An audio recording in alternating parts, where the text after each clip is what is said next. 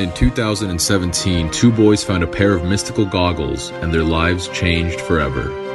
The goggles gave them the ability to watch the movies others said were unwatchable. Now, they review these movies and save lives along the way. This is their story. This is Movie Goggles. Hello, everybody, and welcome to Movie Goggles. This is the show where we review the worst movies of all time so that you don't have to watch them, but we hope you will. I'm joined by Shivé. Hello. And I'm Nic, and we're going to guide you through this journey. To do that, we're wearing our movie goggles, and I hope you guys are wearing them as well. They're necessary to watch these terrible, terrible movies. Put your goggles on now. You actually really can't see through these very well, so that's why you got to put them on, so you don't actually have to watch the movie.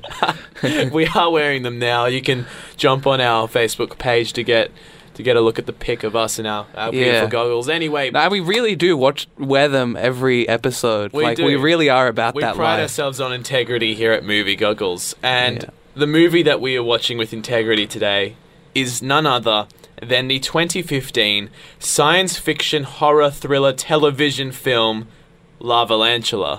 Jeez, where to begin with this? Where to begin, indeed. Do you want to talk us through the plot of Lavalantula? I would love to. So it was directed by Mike Mendez, and he is known for other films such as Big Ass Spider and Gold Digger in Alaska.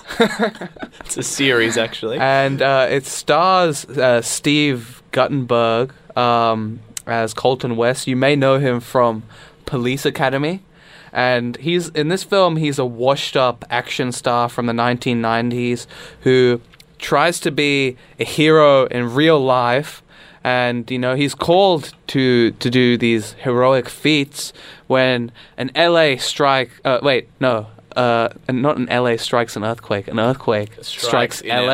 And also a volcano, and all of these spiders come out of cracks in the ground. I think the earthquake causes volcanoes to erupt or something like that. Okay, yeah. Yeah, again, nothing in this movie is particularly clear. Yeah. And then these spiders come out of it, and lavalantulas, they call them. It's not clear whether they actually spit fire or lava. They do a bit of both. It really just depends on what the plot demands. Oh, they spin fire. They spin fire, all right. But really, no, I don't know what they do. Yeah. It's hard to tell. They're scary, that's the point. Yeah. They're scary if you find, PlayStation 2 graphics. The CGI in this movie, there's a little bit left to be desired. Yeah. But yeah, anyway, Lavalantula, it's a spin-off of Sharknado, a film that everybody knows about, very famous, bad disaster movie, and that would have been the easy choice for us to review Sharknado, but we don't like easy. Yeah. We wanted to choose the often forgotten about, neglected, disgusting, ugly relative of Sharknado, Lavalantula. Lavalantula. That's where the gold is. And the Sharknado cinematic universe, there's a lot to be explored in that. And Sharknado, didn't it actually come out of movie theaters?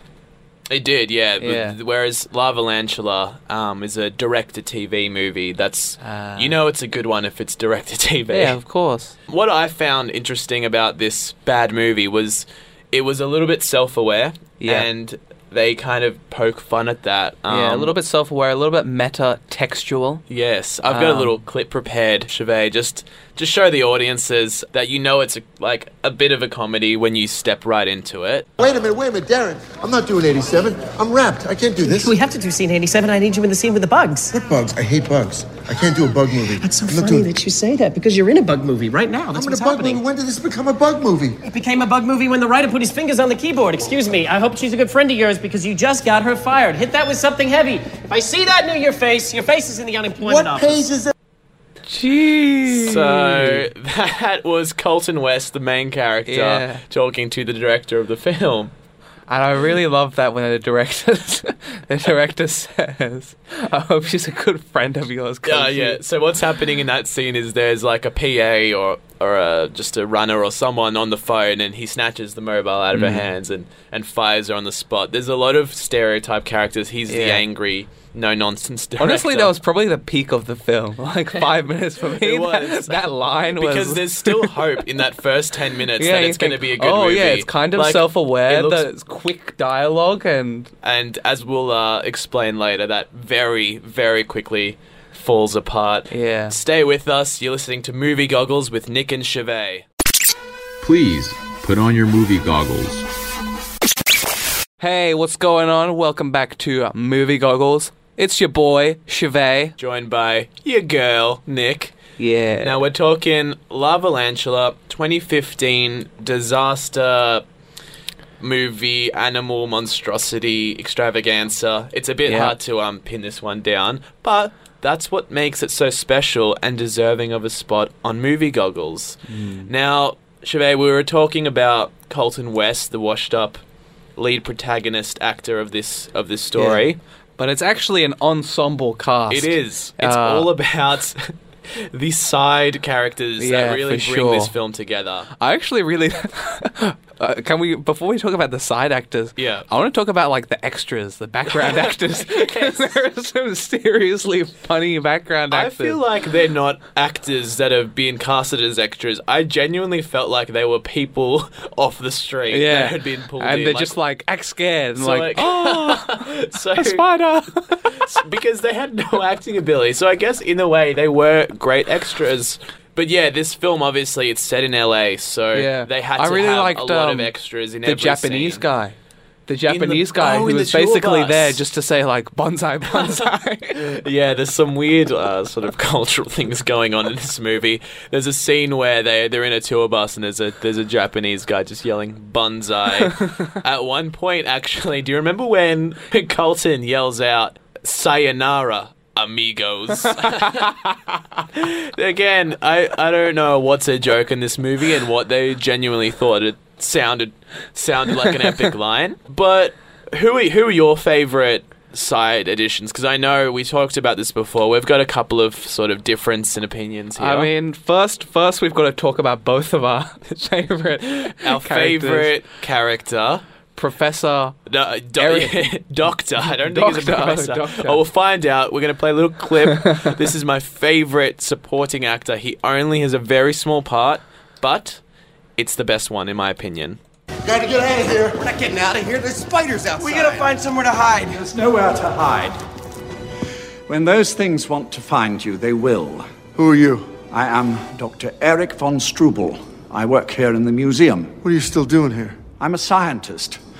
For good or bad, these are the kind of moments that we live for. We're not going to live for much longer if you stick around here, Doc. Yes, I am acutely aware of that possibility. But I'm not done. Done? Done with what? Oh, man. So,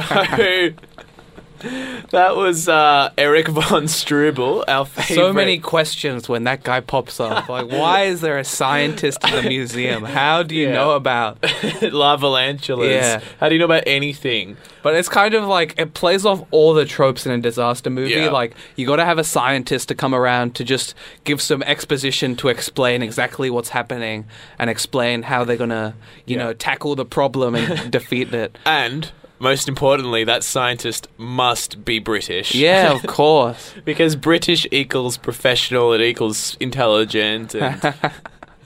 but it's just good for exposition. If you want some exposition, you got to have it in a British accent, really. And Eric von Strubel, Dr. Eric von Strubel, he is the man who coins the term Lavalantula in the movie. Yeah. Well, it's not actually him. No, that's right. The volcanoes and the spiders are one. The Mayans had a term for it. Lavalantula. Lavalantula. The Mayans had a term for it. Lavalantula. With any disaster film, if you bring in the Mayans, it legitimizes the whole film. Very much so. They were like the original scientists. They were the original conspiracy theorist animal slayer people. So yeah, you've got Eric von Strubel. Then, aside from Mr. Strubel, is Colton West's family. Yeah. And great family. There's a bit going on there. Yeah, so we've got his son, and his son is with his friends. He's having a bit of trouble with his dad. Well, the thing is, before we meet the son, they make him out to be... You think we're about to meet a child. Like, there's a whole plot point going on about how his father sort of neglects him and doesn't take him to the baseball game, and he's getting moody. We can tell that on the phone. And we meet him. He's about 25 years old. But he still wears a snapback and goes BMXing with his friends in, like, this act of rebellion. And then with his friends, this love triangle is sort of set up. There's a girl, and another guy is trying to get with the girl. He's like, bro, don't smile at her in a flirty way. Don't cut my lunch, man. And you think that this love triangle is going to have some sort of payoff. Yeah. It really doesn't. What we're seeing, there's a theme with all these movie goggle bad movies we're watching, is that... The key is to make as many random plot threads as possible and then don't follow up on a single one of them. Yeah, without spoiling the movie totally, obviously. I think even the trailer spoils it. The trailer spoils a bit, but yeah, a lot of these plot lines don't go anywhere and a lot of people die. But I guess... There is a nice family love theme going on. And the first scene we see the mum is a kickboxing instructor, which seems to be an excuse to get the actor in a sports bra for like half the film. That was very strange. But at least her kickboxing talents do come in because, spoiler alert, there is a scene where... She kickboxes against a Lavalantula. Yeah. And it's as good as it sounds. Stay with us. We're going to be talking Lavalantula. And we're going to be talking about why this genre has become such a huge hit in pop culture. You're listening to Movie Goggles. Time to put on your movie goggles. Hey, welcome back to Movie Goggles. It's Shivé and Nic back at it again with the bad movies. Please, put on your movie goggles, because we're about to go deep into Lavalantula. Yeah, deep into the subterranean lava caves that the Lavalantulas inhabit under Los Angeles. Yeah. Apparently they've been there for years, but Dr. von Strubel says they only noticed it 5 days ago. So... The thing that struck me about this movie was when I was looking into it, I looked up Sharknado, you've got the... There's a whole range of spin-offs from Sharknado. There's, like, the Sharktopus vs. Whale Wolf movie. There's Paranacondas. Yeah. There's a whole range of these crazy... The thing I really hate about this movie is... And it goes back to Jaws, you know... Jaws gave such a bad name for sharks, and people are so scared now. It's not fair. Like, they're doing the same thing to lavalantulas and sharktopuses. Lavalantula lives matter. Yeah, and we should really be conserving these beautiful creatures, and we should really pay them more respect and present them in a more respectful way. I agree, but they do kill a lot of people. On average, 297 Americans die each year from Sharknado-related events. Jeez. So you have to be careful out there. This is a real issue. We just got to keep the sharks away from the tornadoes, really. Yeah, they're not a good match, but they make a damn good movie, which is what we're here to talk about. Yeah. I think social media has a huge part to play in this. Everyone wants to, like, do things for the gram these days. Yep. Talking about, you know, how they went and saw Sharknado. But I think as well our generation has a huge, like, sort of this ironic sense of humor type thing. And it comes back to wanting just to watch bad stuff. I mean, like, reality TV is pretty terrible, but people love it. And I think people enjoy just getting lost in... The absurdity of the situation, like... You don't really have to think about it. You don't. Your expectations are already low. And... So you can't be let down, really. And what is... What's more magical than seeing two animals combined? Yeah. Huge... crazy animal combinations. I mean, that who doesn't want to pay money to see that? And also, another thing that we like is animals fighting each other. We do. Know? So, who would win in a fight between a Sharknado and a Lavalantula outbreak? A Sharknado versus a Lavalantula. Yeah. A Sharknado versus... Well, I think that the tornado and the water effects are going to cancel out the burning magma hot rage of the Lavalantula. But think about it. The main power of the Sharknado... I mean, obviously the tornado could be enough to kill a Lavalantula, but say, for example, right, a bunch of lavalantulas are swept up into this tornado, and the shark bites it. That's like biting something that's really hot out of the microwave. Yeah, like that's a pizza bite gone wrong, basically. Yeah, like fresh out of the oven. So that's how I think that lavalantulas could potentially come back, but then they'd also die as well from getting eaten. So, or would they just be able to like fire their way out of that? That's a movie that I want to see directed. Or would they take over the tornado? Like, would it become a fire tornado? Yeah, lavalantula nado. Maybe we'll answer that in our next segment. Yeah. Who would win? Welcome back to Movie Goggles with Nick and Shivé. Shivé, we were having a little bit of an off-air discussion about who would win. And we were taking that idea a little bit further. I mean, sharks, sharknadoes, lavalantulas, that's fine. But what about something like the sharktopus and the paranaconda? A crocoduck. A crocoduck. I'm actually confused. Is the croctopus a cross between a croctopus? Is it a cross between a croctopus? Wait, no. A crocodile and an octopus, or a crocodile and a platypus? What was like a bill? A platypus with the bill? Is that what you're taking? Yeah, from? It's like a crocodile with a platypus bill. You might as well cross it with a duck because it's the same thing. It's really the same thing. Yeah. So, okay, it's like a crocodile with a platypus bill and also the like flappy thing on the back of the platypus. It can swim at like really fast speeds, and it's a national treasure of Australia. Yeah. Yeah. I like that. That's a little bit cute. And it also has the fur of the platypus as well. Does it lay eggs? Is it a marsupial? Crocodiles also lay eggs. Very good point. So it's just the same, really, isn't it? Is it warm-blooded or cold-blooded? It's like medium-blooded. In any case, I would not mess around with the warm-blooded croctopus. What about a plapodile? So that's more like prominent platypus characteristics. Yes. Yeah. Yes. So it's what goes first is the more prominent one. Like like with the whale wolf. The whale wolf is, for all those who aren't up to date on the Sharknado cinematic universe, the whale wolf is a spin-off movie where a scientist creates a half. So is Whale Wolf a spin-off too? Yes. Oh and wow. And Whale Wolf battles the Sharktopus. I think the sharktopus is this ancient thing, and then they create a whale wolf to battle it. But obviously, so it's kind of like the old von Strubel scientists bite off more than they can chew, and they can't control the whale wolf. It's kind of like Godzilla, how they get there's another animal, and then they're like, "Oh, we got to get Godzilla to fight that animal." Let them fight. Yeah, yeah. And there's going to be I'm pretty sure there's a Godzilla King Kong coming out. Yeah, there is the monsters. Cinematic universe, which reminds me, there is an amazing part of Lavalantulas. We've been trashing it a little bit, but I loved this bit where Colton West runs into the lead star of the Sharknado franchise. Get off the street! I'd love to help you, but I got shark problems right now. Ooh. He's got shark problems. A nice little tie-in to the universe there. So, my main thing with this movie is trying to work out if it's a bad movie intentionally, which I think it is, but also unintentionally. Like, there are great disaster films out there, and there's bad disaster films. This is a satire, but it's also a bad satire. Because that exists too in films like This Is the End with James Franco. Yeah. It's not complete. There are some redeeming qualities, I'd say.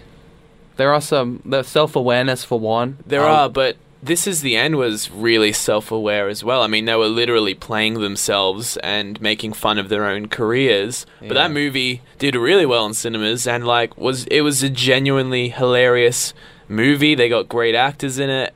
I think I would call that a good movie. But Lavalantulas, also a self-aware disaster film, terrible. I think it's also coming from a different place as well, because with Lavalantula and This Is the End, I'd say This Is the End comes from more of a position of power. First of all, you've got the star power, you've got a bigger budget, so you've just got that clout. It's essentially got that clout power behind it. They've got the clout goggles. Yeah. Movie goggles, as we call them. And so coming from that, it's easy to, be at the top and sort of look down at these movies and be like, yeah, look at these movies, they're so bad, and we're going to make a movie making fun of that. Whereas Lavalantula is coming from that sunken place, and they're trying to. It's kind of hard to make fun of yourself when you are that thing, right? Yeah. Yeah, I definitely get what you're saying. They had a lot of money at their disposal, great writers. James Franco's a good actor. Lavalantula had two guys from Police Academy. Yeah, because you see James Franco's like, oh, James Franco's making fun of himself. Oh, that's funny. That's so like cool of him. And then you see these guys like, oh well, this is it for them. This is like they are the has-beens. Yeah, like they say they are. Yeah, that's definitely a good point, but. But I don't want to let them off that easily.